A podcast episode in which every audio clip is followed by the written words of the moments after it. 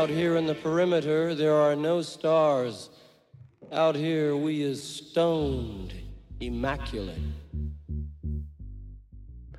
Hello and welcome. This is the C86 show. I'm David Eastaugh. As you know, always playing the finest in indie pop, and also we love a special guest to interview. This week it is going to be the turn of Penny Rimbaud. Yes, writer, poet, philosopher, performance artist, musician, and founder member of Crass. So, this is an interview I did very recently, in fact, yesterday. Um, after a bit of chat, we got down to the exciting subject that was the ever changing political landscape as we live in that world of the coronavirus. And um, yes, I mentioned how he was dealing and what was happening and his general idea and view on this current situation. And this was Penny's reply. Penny, it's over to you. Well, I'm hoping that some of the sort of positive elements of what's happening at the moment, and there are a lot of positive elements, are, going to be things that people insist on maintaining when this is all over. Um, I mean, you hear the politicians talking about when it's back to normal. Well, quite frankly, normal is what has created this. Gross capitalism, um, gross abuse of Mother Earth has created this situation. And that is normal. Yes. And um, given half a chance, uh, the politicians and the generals and the uh, so called leaders will you know, gird their loins and continue as if nothing's ever happened. And it's up to us, the people who currently are are the ones on the front line. I mean, it's the poor in Britain who are really m- allowing Britain to run at the moment. Uh, they're the people who are doing the deliveries. They're the, the, people who are stacking the shelves. They're the people who are doing all the care work, etc., etc. The most underpaid members of society are the ones that this society is utterly dependent upon at yes. the moment. And it is quite an interesting one because obviously up to then we'd been sort of uh, there'd been a I suppose what's been quite interesting has been this kind of the rise of the right in the last three, four years. And I suppose mm-hmm. it has been sort of happening for a few, for quite a while. It's always bubbling under because when you ever have a sort of, uh, I suppose for a while, you know, the left had slightly, it, things have slightly swung to the left generally, but now they were going to right. But this has kind of thrown the massive curveball, really, hasn't it?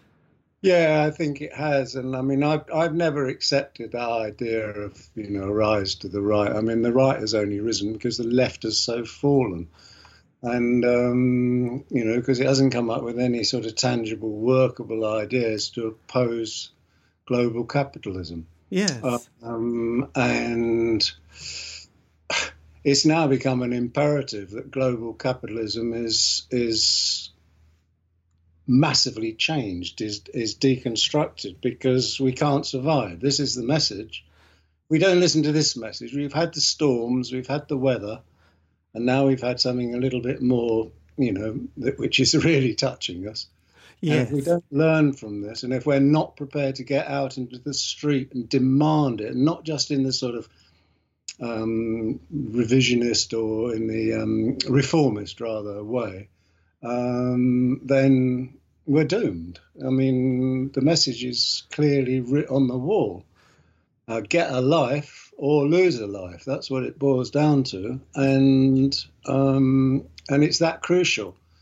Um, and I mean, I've I've certainly come out from you know really ten in the last ten years. I've been largely a meditative. I've been um, you know I practice Taoism and meditate and you know um, very settled in that domain and this is the first time I've felt no I've got to return to some of my it's not a it's in no way a contradiction to return to my sort of political stance. It's something I would have hoped I didn't you know wasn't going to be called upon within myself to do but that's certainly what's happened yeah. now. I'm, I'm beginning to sort of engage again on that level and sort of you know trying if you like to help prepare people not for what's happening at the moment but actually for what's going to happen after this moment Yes, well, it's quite it's quite interesting. It's a bit like it's like the human race are being told to go to their bedrooms and and mm-hmm. uh, and mm-hmm. uh, for the evening without a computer or any internet access, and mm-hmm. sort of be mm-hmm. told to uh,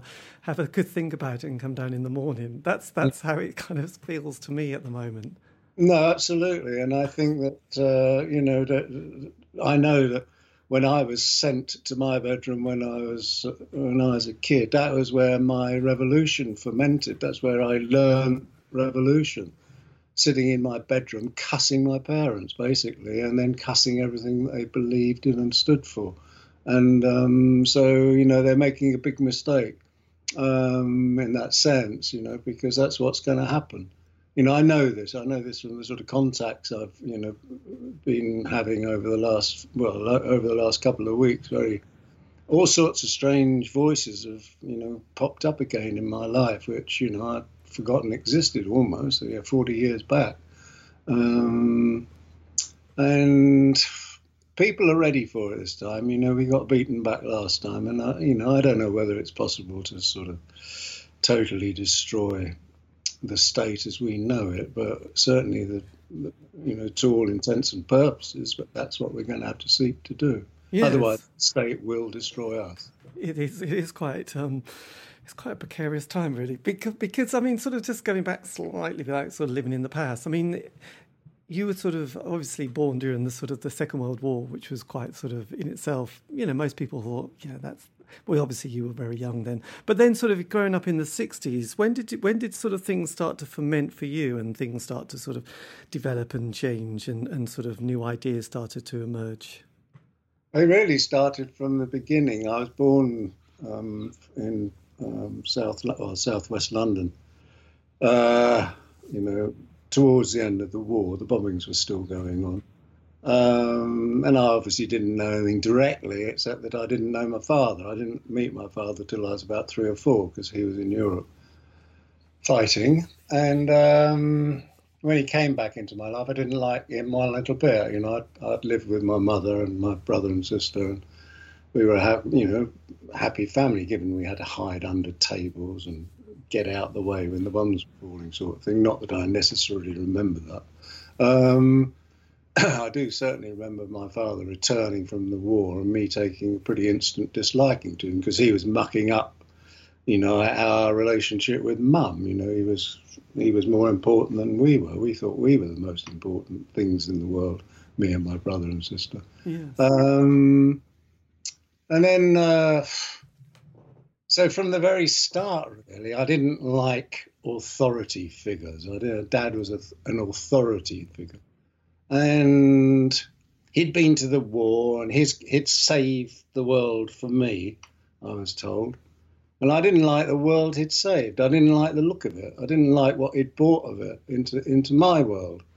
And you know, when I was about five or six, I you know pulled a, a little book out of my parents' library, and it was actually had pictures of Auschwitz in it. And I mean, that was it really. I thought, oh Christ, no.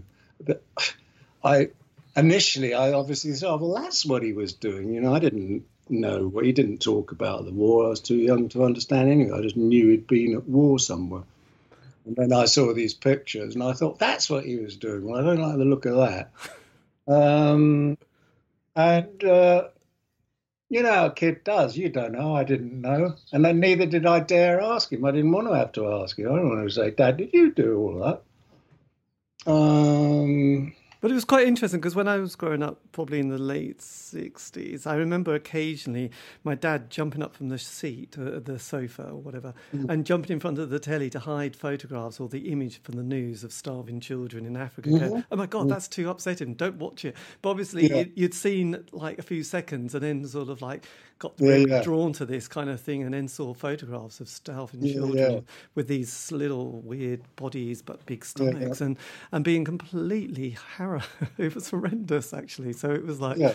Yeah. yes, the world, and then being confused while we had food and someone else didn't have food, and thinking that's mm-hmm. a bit odd. Why is that such a problem? You know, can we mm. just not give them our sandwich for the day or something? You know what I mean? When you're five, it's very confusing. Yeah, well, that's absolutely right. When you're five, you actually do have answers, and you do give your sandwich away to someone who looks like they need it, and that's because that's how simple it is. Yes. Um, and then bit by bit, you know, the great brick walls go up. And, you know, I guess from the very start, I mean, I know certainly from the time I saw those pictures, that was it. I wasn't going to have anything to do with it. And I didn't have anything to do with it. I mean, from then on, I was a, constant battle with my parents. You know, I refused to go to church. I refused to conform at school. I, net result, I was expelled from two schools, etc., etc., because I wasn't about to buy into all this stuff which I knew was cruel and violent and brutal and horrible.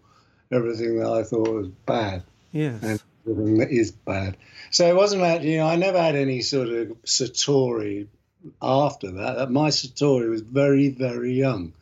Uh, you know, in my very early childhood, I thought, no, this this real world that Dad's talking about is not for me. I'm not going to belong. Period. And I never did. Yes. And I have, and never will. Oh, absolutely. And it's as simple as that, really. And that's given me an outsider's view, if you like. Um, it means I, I'm, I'm never in it. I'm looking at it. Um, you know, and it's over the years I've developed ways of you know philosophies or belief systems that you know actually operate in that way. Taoism rather operates in that way. Existentialism rather operates in that way. Um, and those are the places, you know, those are the givens within the material world I can actually, to some extent, buy into. Uh, there's very little I can buy into, but those two th- manners of thought are two things that I certainly, you know, I concur with in some some way or other. Yes, because but but a lot of times when I've met sort of outsiders, often they're very bitter and they feel quite a victim to it all. Whereas you, you know, and as sort of not the most positive people that I've met. So how have you managed to balance those kind of elements of being the outsider, but not sort of feeling well, like, like the victim or, or sort of a bitterness towards everything? I might have had that if it hadn't been for um, in my early teens, I, I, I, the family went on holiday in Positano in Italy, and I met this American artist who used to be selling paintings on the little alleyways down to the beach.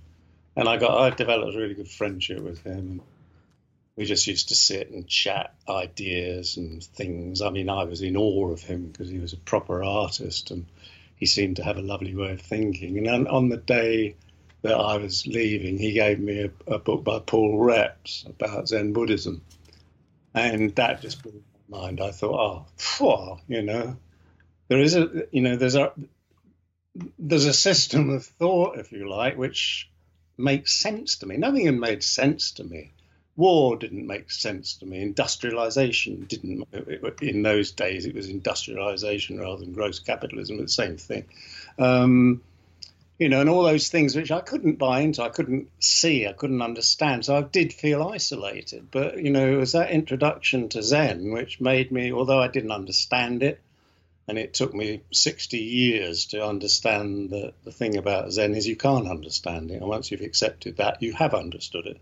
So I went through that whole banana game. Um, but that really was an introduction to something that was positive, vital, vibrant, life uh, fulfilling, and life giving.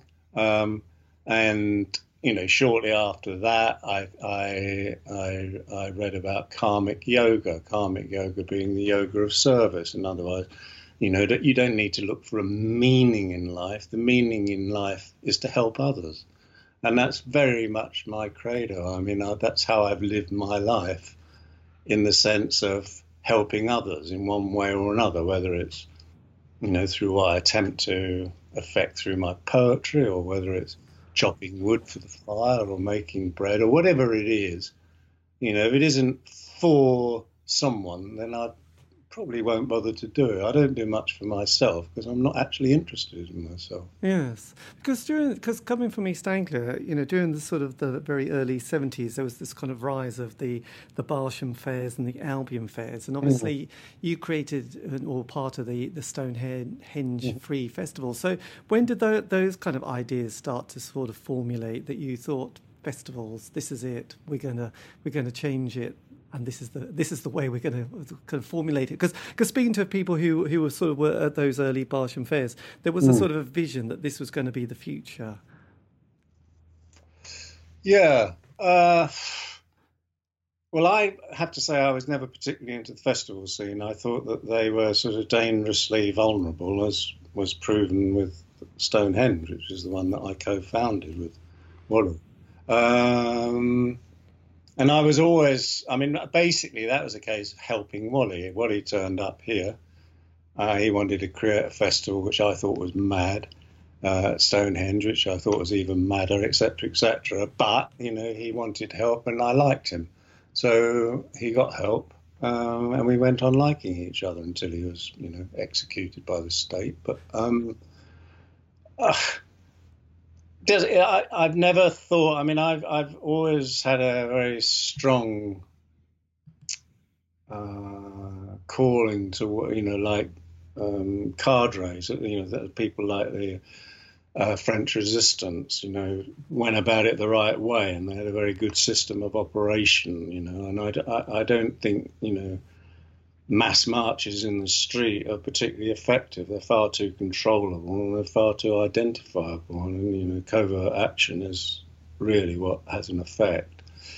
And it probably doesn't get heard about either, but that doesn't matter. It has effect. Yes. And um, it's I think.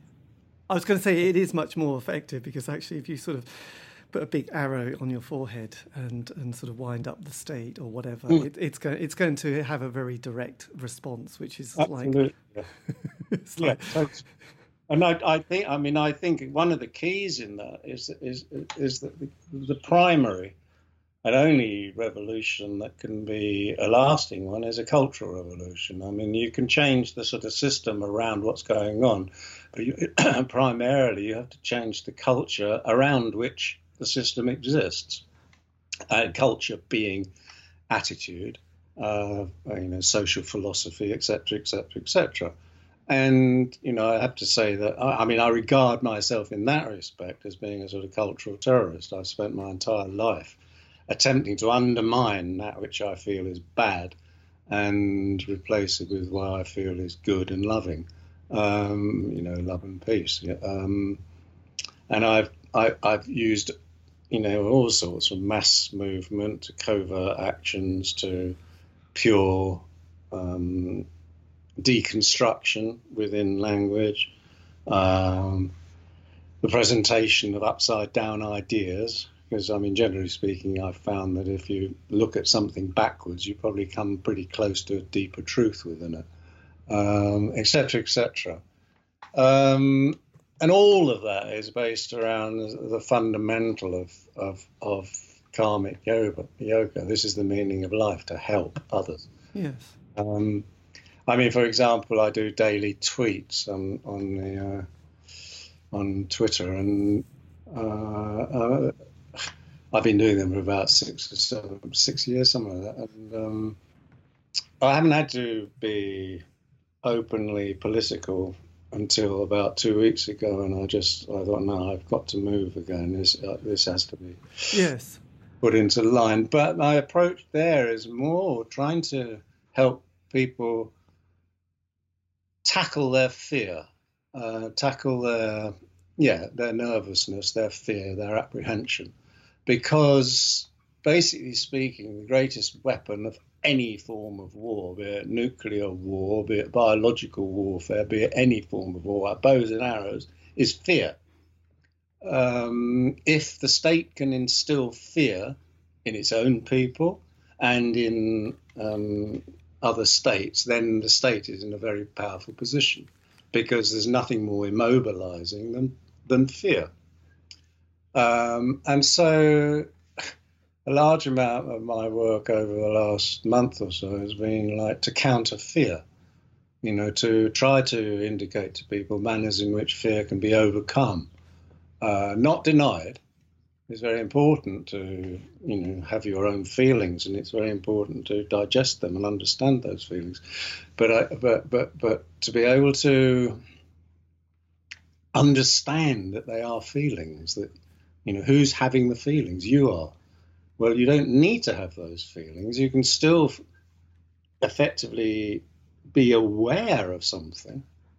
I mean, I'm aware of you know the very great dangers for all and sundry currently uh, with this virus, but I'm not fearful of it in any way whatsoever. Yes. Uh, and that's partly because I'm not.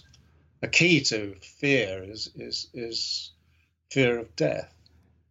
But it's quite. Uh, but what was quite interesting with the virus, it's hard not to sort of keep going back to it. Really, is that you know because I thought, oh my god, civil unrest, which kind of, if it's not very well, you know, if people's motives are just like to smash everything up and grab, you know, big big screen tellies or just kind of be mm. violent, that's that's quite, you know, that's terrifying. Whereas this has kind of been such a leveler because actually everybody seems very quiet. There isn't that sense of like somebody's about to sort of kick off. And, you know, it's not like one of those festivals we used to go to where, you know, people get, you know, out of their heads on LSD, going around mm. on, on, motorbikes and vans without brakes and, and yeah, thinking, yeah. my God, someone's going to get killed. Whereas actually at the moment, yeah. the human race feels like everyone's walking around quiet. There isn't, there isn't chat in the air. There's, so it's quite a thoughtful moment we're, we're Yeah, I think in. it is. I, yes, I think you're, you're absolutely right there. And I, and I think that you know it's a very important um, period in that sense. You know, for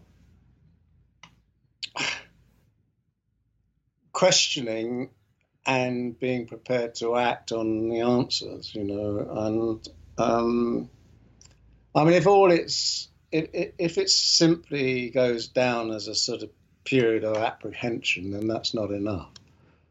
Uh, it has to go down as a, as, a, as a period of recognition and genuine will to act in whatever manner or, or, means will bring about the necessary changes. Yes. And I'm not in that. I'm not in that promoting, you know, sort of armed revolution. If I thought armed revolution could achieve that, and I would, you know, happily support it, but it, it can't and won't. So no.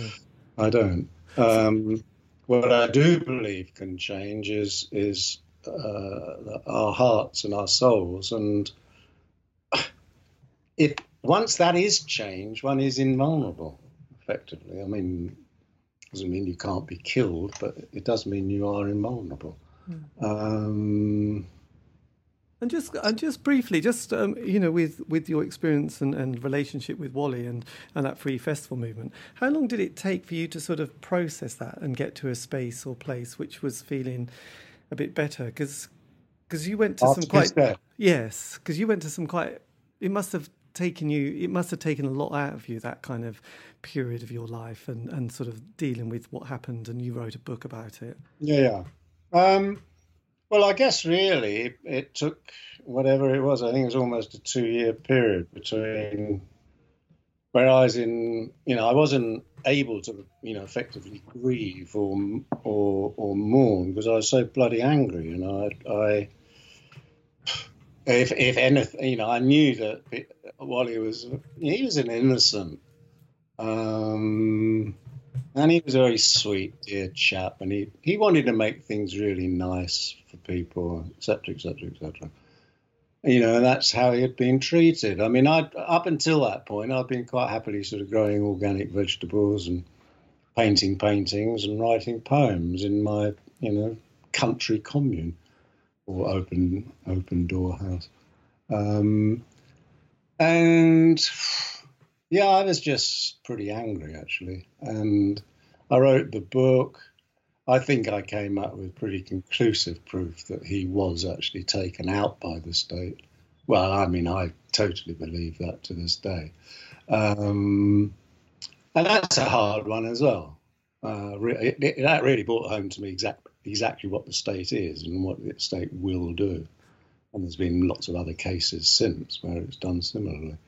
Um, so then uh, Steve turned up in my life, who was the guy that we um, co- we co-founded Crass, and that he was pissed off as well. He was pissed off for a very different reason, you know, angry about things for a very different reason. You know, he came from a very underprivileged background, disenfranchised youth, uh, living in, you know, workers' rabbit hutch, um, etc., etc., having come out of appalling conditions. He had actually managed to get some sort of you know, reasonable education out of it somehow. Yes. Uh, but um, you know, he he was very angry, and I was very angry, and we just hit it off together. And actually, uh, all the energy, my that I, I think by the time he turned up, as I recall, I had already burnt the book that I'd written about Wally. I couldn't bear it anymore. I couldn't take the pressure. Um, you know, I was getting visits from the police who were warning me about what I was up to, and I was getting visits from people who were similarly warning me about uh, sort of gangland and upset parents, all sorts of crazy things, all physically threatening me, and I just had had enough. I always used to sleep in the garden summer, and I became afraid of sleeping in the garden because I, you know, I wouldn't know what, what, might happen to me, etc., etc. and then when uh, when Steve turned up, it was just oh wow, well yeah, let's make a band. Let's, and it was only just the two of us, um, you know, and we just used to go in. We had a little rehearsal studio in the house, which was still there, and we just kicked things around and made noises, and you know, yeah, he he wrote a few songs. Initially, I said I wouldn't write any songs because he came off the street and I didn't, you know. And uh, well, eventually I got sort of used to the ideas and and um, you know felt I'd got enough experience to be able to talk that way. But um, yeah, so that actually that rather than the book, had the book been published, and I'm sure it could very well have been, you know, I'd have become an expert on sex, drugs, and rock and roll you know, the sort of bloke that the BBC call in to talk about radical things. Yeah. You know, and actually thereby dilute everything about it. So actually, my the gift I got from Wally's death was Crass. Um, you know, and it was a bloody effective gift. You know, I mean, Wally used to talk about uh, sim- cymbals and drums being our weaponry. They that was our guns and bombs and stuff. And you know that's precisely what we did. We created, you know, a radical sort of. I would like and hope to think, you know, revolutionary. Yes. Group um, working towards, you know, nothing less than the, the downfall of the state. Well, I mean, yeah, we all know we didn't succeed, but we certainly made a nice dent in it, and that dent gets larger rather than smaller. Yes. And did you feel? I mean, obviously, you know, you know, people like to categorize stuff. So, you know, at the same time, there was the slightly sort of the normal sort of punk scene, and then there was kind of you on the other side. So, in in a way, you were even outsiders within in the scene that you were part of. We did that. Oh, absolutely, yeah, yeah, totally. I mean, we didn't. I mean, we had our own label, and people who seemed to sort of have some well they had to to get get onto the label. They had to have some pretty firm commitment within the realms that we operated. And that was broad you know that went from you know sort of new york avant-garde um, poetry to sort of icelandic um, rock and roll.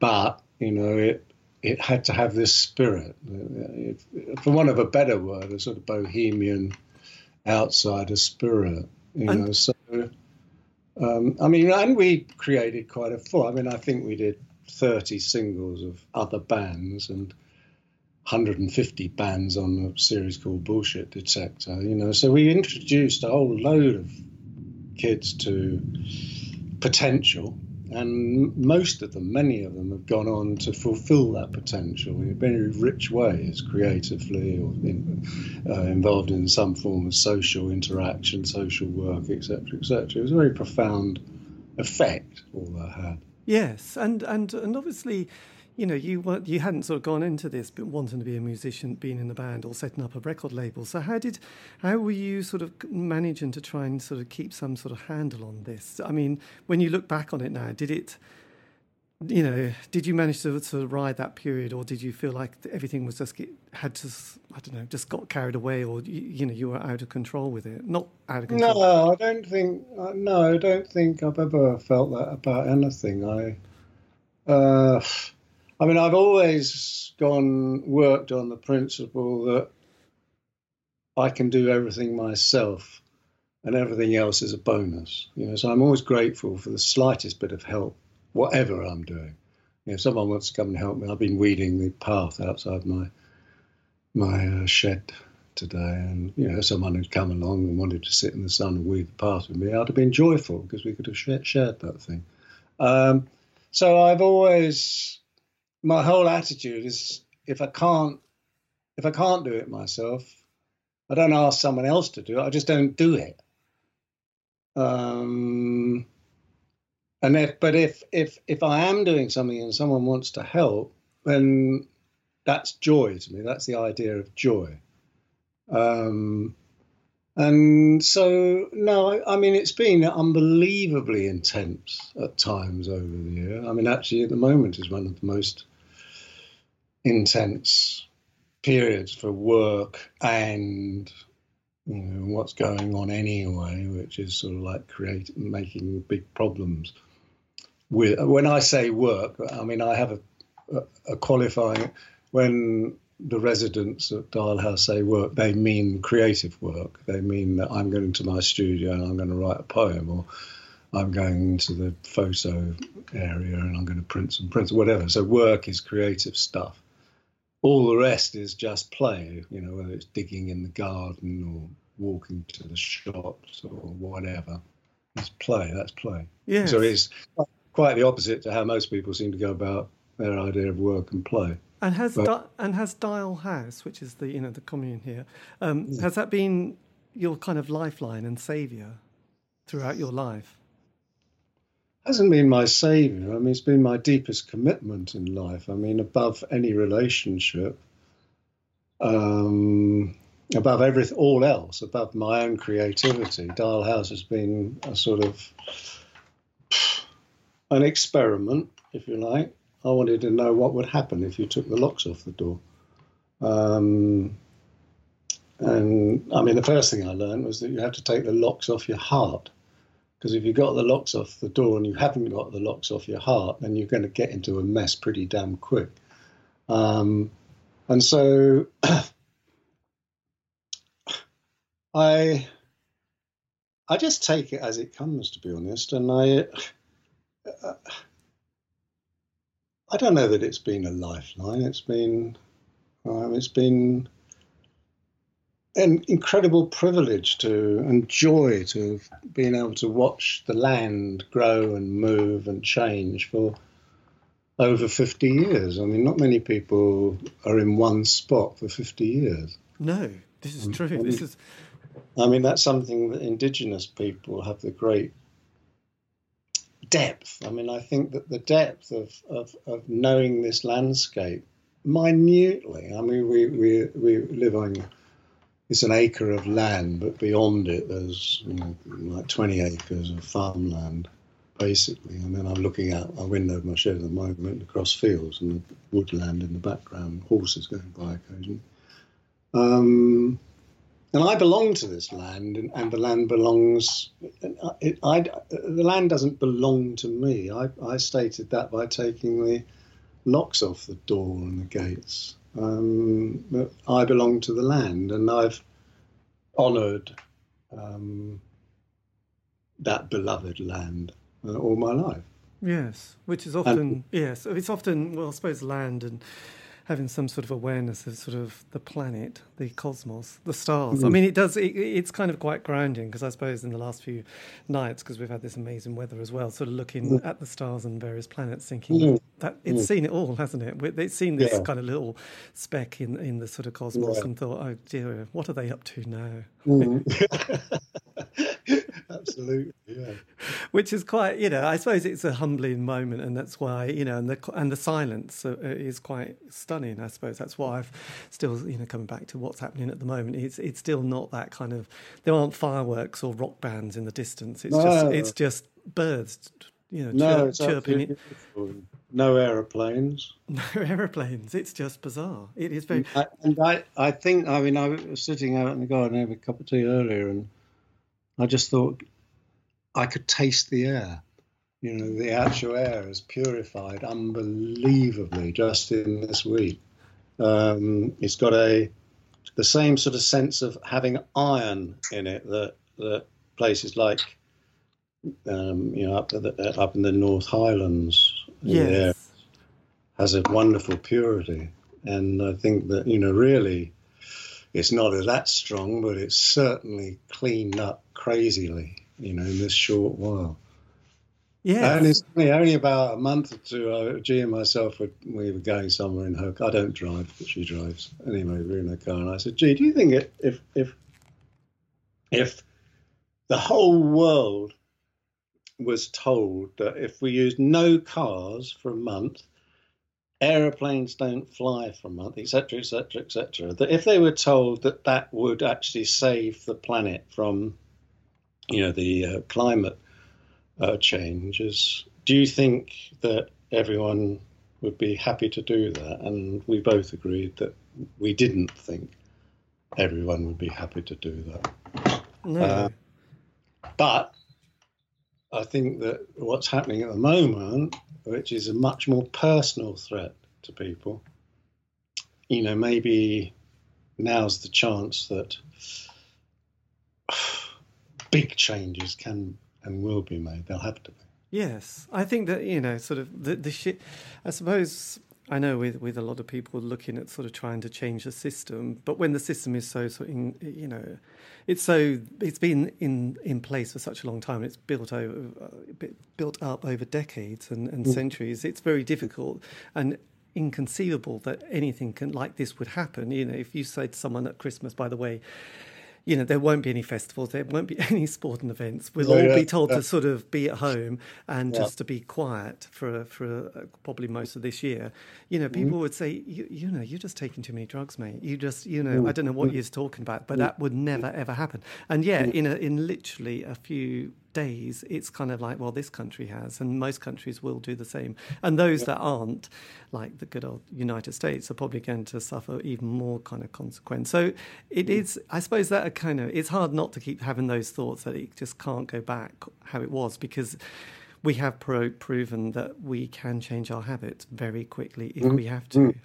Mm. mm the only thing, uh, uh I mean, uh, uh, as we are changing our habits, the state is creating its new laws, and it's been common um, historical fact that you know, in times of crisis, the state will change its laws, and those laws do not get removed after the crisis.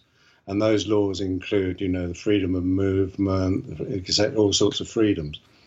And so those are the sort of things um, the the watchdog is going to have to be out. I mean, I, I have never, to be honest, I've never been a, an absolute supporter of Extinction Rebellion. Um, I don't like reformist politics, but I do think that there's a lot of really ra- good radical thinkers, and they're moving in on it more and more and you know so there's a sort of platform waiting to be used if you like there. They've created a very good platform and it's not you know it's probably not a huge amount of work to sort of change the the direction sufficiently to make some sort of meaningful pre-state you know, for the, for the demands for these necessary changes and the tactics in which you know those might require us to take. I mean, it's going to be interesting to see just how much global capitalism will have closed its doors by the you know to us um, in any way except that we should remain as passive consumers. Um, and so, yeah, I mean, it's, it, it will be a, a, a very exciting um, moment to see how and what goes on at the end of it all. yes. Sure. And do you? I mean, uh, just just going back to the band a bit. Do you know when you, you know you have you know like with most bands they have a five year narrative. Yours was longer. You know they do the albums, they do the tours, and then they sort of get to that point where things have to come to an end, and then you know Yeah. often spend a bit of time sort of not wanting to think about it too much because it's all been a Mm. bit too much. You know, no no one a lot of people, I'm not saying you did, but a lot of people really want that success. But obviously, mostly it doesn't come. You know, most bands just don't go beyond, you know, doing that that much, and then they, mm. sp- you know, and then they split up. And but no one's mm. ever heard of them because they're still they've just played in front of their friends and family and mm. anybody else that they can emotionally blackmail to see them. Whereas you actually took this amazing trip and rocket to the skies, and then had to come back to Earth. And how did you know? How did you sort of cope when that sort of finished, and then the sort of like the kind of the dust having to settle and, and sort of you know because because Steve still does the Crass stuff and Yeah, it wasn't. I mean, we we went our different ways. You know, sometimes in a sort of um, agreeable way, and sometimes in a not so agreeable way. You know, we had very big differences. Once we didn't have the band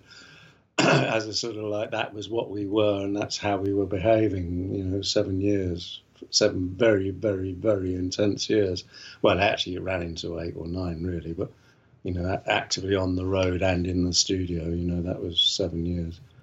Um, and no, yeah, I mean, it didn't actually seem very much different to me. I mean, I'd made, I, I, I determined that I didn't want to work like that again. You know, I felt we'd pushed it to as far as we possibly could together.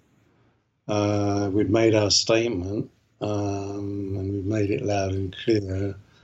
Uh, there was no point in continuing to do it in that way, and actually, it was becoming obvious that that way was no longer the way. Um, and so, I don't know, nothing changed for me. I mean, uh, uh, uh, neither was Crass wasn't important. I mean, it was the most known thing that has come out of this house in in the you know however many years, over fifty years that I've been here. But you know, all sorts of extraordinary other things have happened as well, which are just as sort of exciting, sometimes more exciting. You know, the Stonehenge Festival, the ISIS Festival, all sorts of things that we've done from here. Uh, or my present life of creative, my pre- present creative life, and my engagement with Taoism, Zen Buddhism, etc., etc., is I, I do with the same intensity and the same devotion that I put into the band. You know, so nothing really changes for me. yeah It's just a continuation. Um, you know, I've lived a very intense life, and I will continue to do so until I stop living. So, um, but then but you also had a bit of a brush with death didn't you which is often a, a moment because were you did you say you were diagnosed with was it cancer or well, the biggest one was the heart attack. the and, heart yeah, attack that's it Well, actually, I know I've just come. You know, but I'm very lucky that I had a cancer removed. Uh, it was only a skin cancer. It was a pretty serious one on my back. About just before it wouldn't have been possible. It probably wouldn't have been possible now. I had it done about ten days ago, which was um, anyway. But that wasn't that wasn't immediately life threatening. It might be, but I haven't had the biopsy yet. But uh, no, the heart attack was the big one. You know, that was like. phew, that was the only time in my life that I, I, I felt overpowered by something else. You know, it was a total sort of psychological, emotional, physical tsunami of pain, basically.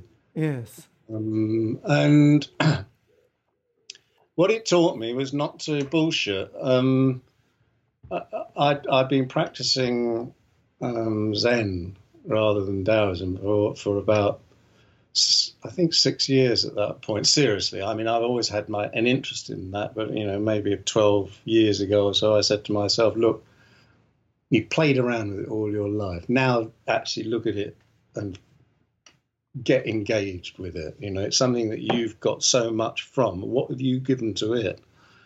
And really, the answer was, well, not a lot, you know, because I've been cherry picking, using the bits I liked and forgetting the bits I didn't like. And so I started practice, which meant meditation and retreats and all that sort of stuff. anyway, old ego jumps in onto the picture after about two or three years of doing that and starts saying, "Oh, you know, you're getting pretty good at this. You, you know, you could you could become a Zen master. You know, uh, you know, and all just bullshit. I mean, Zen is about throwing away all that nonsense, not taking it on. But the ego is a powerful force. Anyway, uh, and I think the heart attack was it was sort of like a message, really. You want to take this seriously and get a bloody life. Um, because you saw as hell ain't treating this seriously. You're just doing the same thing again and building stories out of it. And it's almost like I had, had a heart attack on Rochdale Station. The train came in that I was meant to be getting on, and it went away. And it's almost like I saw myself get onto that train, and you know, with all the baggage, you know, and I was left this sort of desolate thing on the platform, and I was putting in an ambulance, and I think I died two or three times on my way to the hospital. Each time I was out dead, you know, I, I was I was floating in the air above my garden, above this garden, um, and and it's an incredibly, unbelievably beautiful garden. And um, I was floating in the air, but I knew I wasn't there, which was you know death, you know, sort of like death experience. You you you you you can see it, but you're actually not there to see it.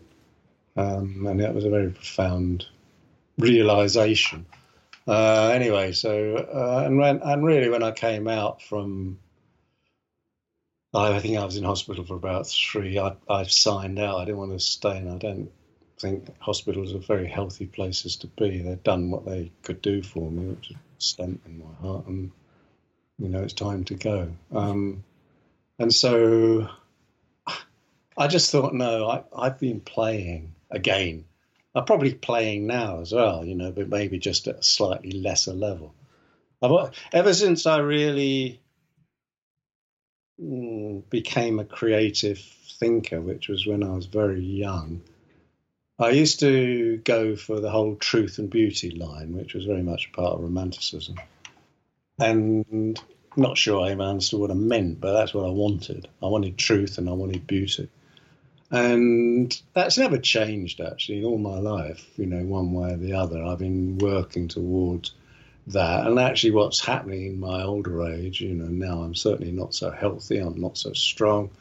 I've had all sorts of, you know, I've had two cancer bouts, all sorts of things in the last 10 or 15 years. Uh, but the other thing I have is this just increasing sense of sheer beauty, and it's not beauty that I own or possess, sheer beauty that this exists.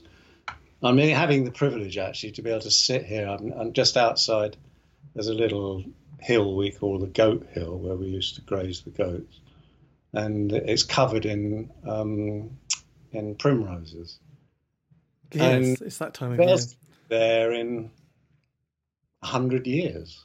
Uh, you know, I weren't, but they were, and that's what the beauty. That's what that's the great, profound and wonderful beauty that surrounds us all if we could but see. And it doesn't have to be. I mean, yes, of course, you know, I've, I've got a beautiful little hill, and I planted beautiful little primroses in it. But we've all got things of beauty around us somewhere, and if we haven't, then it's time to start creating them. Yes.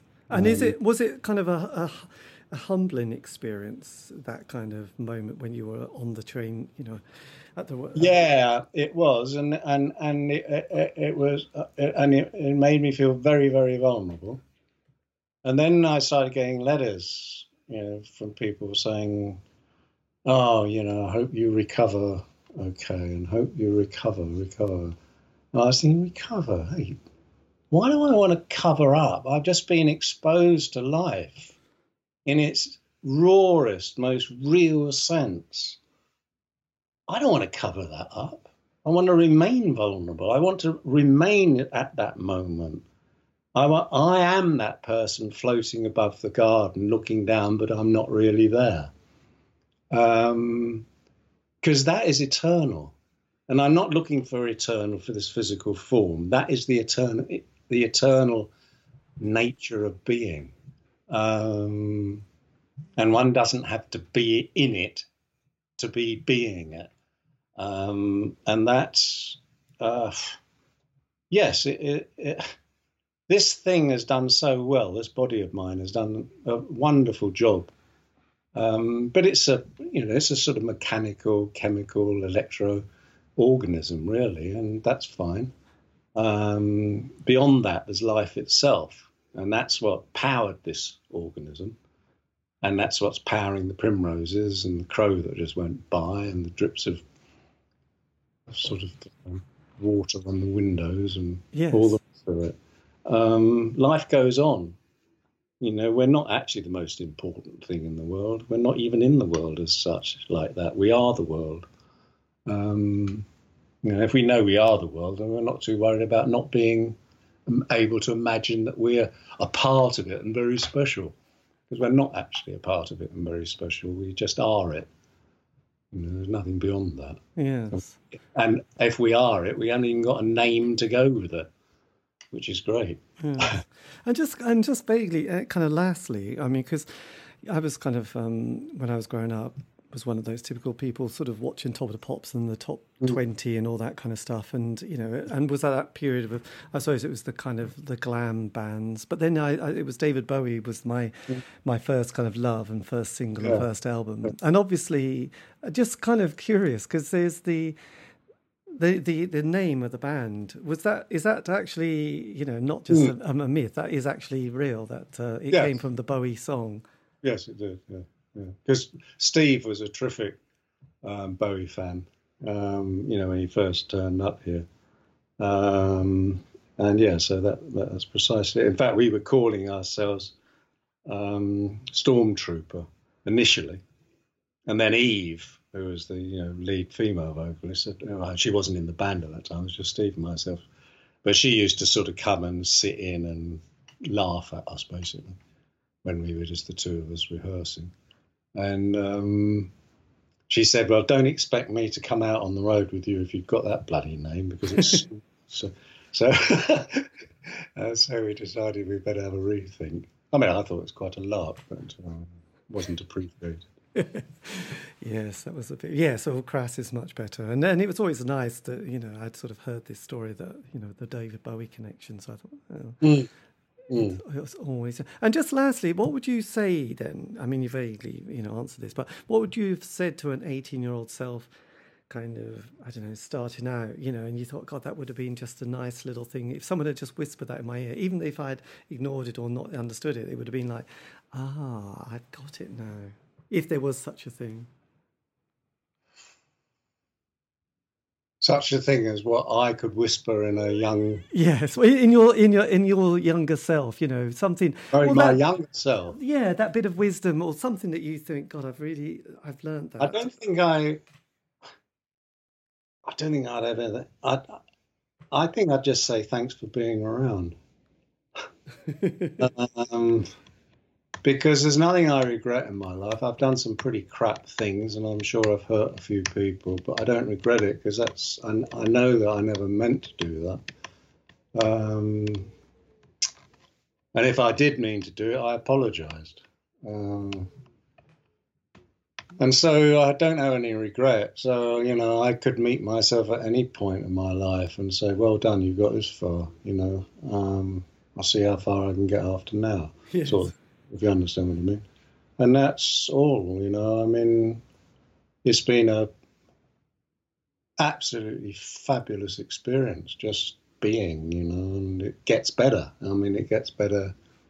Doesn't matter how sort of ill or shitty I f- might feel, because I can feel ill and I can feel shitty, but I know what's going on. I can see it, you know, and it's always going on in its own beautiful, profound way and it will continue to do so. And even if it was just desert, it would still be profound and beautiful. Yes, absolutely. Well, look, this has been great. Well, thank you for your time, and uh, this has been amazing. And look, let's just keep our fingers crossed for a, a better future, or certainly a good future. Or well, let's just let's just work for one, which we're doing. Yeah, good. Yeah. Well, look, thank what you. Form, what form does this interview come out? Well, I'll, I'll, sort of put it. Um, I do this uh, ra- uh, show on the radio, Future Radio, but also I'll podcast it. So I'll mm. say, hmm. I can always uh, tweet uh, and and and uh, the link of the podcast as well. And then if you, mm. you know, hmm. if you so want to, you can. And I or I could send you the link as well, so you could always. No, that'd be lovely. Yeah, send me a link when you've got it. I mean, yeah. I mean, I like. I, I certainly One Little Indian who's the you know the people we work with now with the on on all of our recording. You know, they like having that sort of stuff to put on their sites or on sites about what we're doing now. So yes, that'd be lovely. It'll be great. Yeah. Oh yeah, definitely. Well, look, let's go and enjoy the evening or the afternoon. Yeah, yeah. The clocks well, will change on Sunday. It's going to. Be... Oh, of course they do. Oh yeah, thanks for reminding me. Yeah, actually, that's another nice thing, isn't it? I mean, I've dropped my watch. You know, I'm not wearing it. What's the point of wearing it? Because there's nothing to do. I mean, I can remember I've got my diary which tells me four o'clock you're going to be on the phone or whatever. But you know, and it's and so time's become meaningless, hasn't it? If you're not having to get out and do things, you don't need time, and and it's longer. I mean, I got up at about eight, I think, this morning. Seems like that. Today's been a complete eternity. It's quite extraordinary. I haven't done very much, but it's been an eternity all the same, in the nicest sense of the word. Well, absolutely, absolutely. The you know having blue sky, the light, and then suddenly the blossom yeah, just, yeah, has yeah. just changed. It's just it couldn't have come at a better time for us, actually. I sort of believe, I do believe that the first duty is to heal ourselves, you know, and in healing ourselves, we heal, we will heal, heal the planet, and that might require, you know, firstly physically um, but also psychologically and spiritually and on every level heal ourselves. Because it's all gone wrong because we've become sick within so many of those areas. And it's not a terribly hard job healing yourself. Um, and if, if everyone did it, the world would change overnight. Yes. Well, I suppose it's a bit like, you know, I had a brush, you know, with um, cancer a few years ago, and and you have those moments when you get out and you you do sort of when someone says, "Oh my God, I'm having a terrible day," and you think, "Yeah, there's, there's you know, it's it, there's kind of a terrible day when some someone tells you, "Oh, really? That's what I've got." That is, it wasn't a terrible. I mean, bizarrely, when I had that news. He, he, you know, he then said, "Well, you're really lucky we called it early." So I walked out of the hospital on my own, mm. thinking, I cannot believe that I've ever heard those words mentioned because I'm really fit and I've been very fit most of my life. That you've got cancer, I never expected that, and yeah, yet yeah. I'm also lucky. And I was, I my brain was literally going from. I couldn't do the cancer victim write a blog thing because you know that's just kind of corny. But at the same time, I thought, yeah, that's the big one. That's one of the big ones, isn't it? But yeah, he's just told me I'm all, all lucky, even though I'm going to have to have a major operation in four mm. weeks' time. So again, you just thought you know, I can't, you know, I can't, you know, even though, you know, it was kidneys, it was still like, actually, I was so lucky, you know, you know, mm. and, and so, mm. you know, I can't jump on that kind of, you know, you know what it's like sometimes when people are ill, you almost feel like, are you almost happy to be ill? Now you've oh, got... absolutely, yeah. It, it, give, it gives those who maybe lack any sense of self and, or certainly any lack of identity, gives them an identity. I mean, you used to have that with the, sort of war victims who almost wore it as a sort of badge of honor, you know, that, that, that you know, because that was their identity. Understandably, I mean, if you had blow your leg blown away, you've got to try and do something positive with it, I guess, you know, and that, that so you wear it as an identity. But it's actually taking it away from your your deepest self, and yes, as those things do. Um, well, as does as does pronoun- pronouncements of cancer, all those things, you know and I do. I mean, I actually do believe that you know, had have we the power, we can create enormous healings. I mean, there's certainly a lot of talk at the moment about how, in response to you know high electromagnetic frequencies like G5, can be countered through meditation, because in meditation you sink to a very low receptive level or non-receptive level to any form of electromagnetic input. And therefore you're sort of going into sort of like a cleansing bath. Um, and there certainly seems to be evidence that this is, is you know, is not just a bit of whimsy. Um, and certainly I know that you know I've healed things in myself you know some things that are not as serious as cancers. Although I did do most of the healing on it, on this this thing I had finally cut out, uh, just using oregano oil and meditation. So for six months, I lived with it, thinking that I um, would manage, and in the end, I had to give up because it just wouldn't quite heal. So uh, anyway, but yeah, I mean, I we are our own healer, you know, really. Yes, this is true. This is very true. Let's go and see some primroses. Yeah, yeah. Well, it was lovely talking to you. Yeah, and I'll um, I'll keep in touch. But l- yeah, all the blessed, and let's yeah, and, let, and yeah, uh, take take care, matey. Bye bye. Yeah, take great care. Bye bye now.